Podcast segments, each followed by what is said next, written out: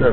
ورد في تفسير ابن كثير في ذكر الدعاء المأثور لحفظ القرآن من الحديث عندما جاء علي بن أبي طالب وذكر للرسول أنه يتقل يتفلت منه القرآن فقال له صل أربع ركعات ليلة الجمعة في الركعة الأولى الفاتحة وياسين إلى آخر الحديث. هو حديث ضعيف أيوه. ليس بصحيح.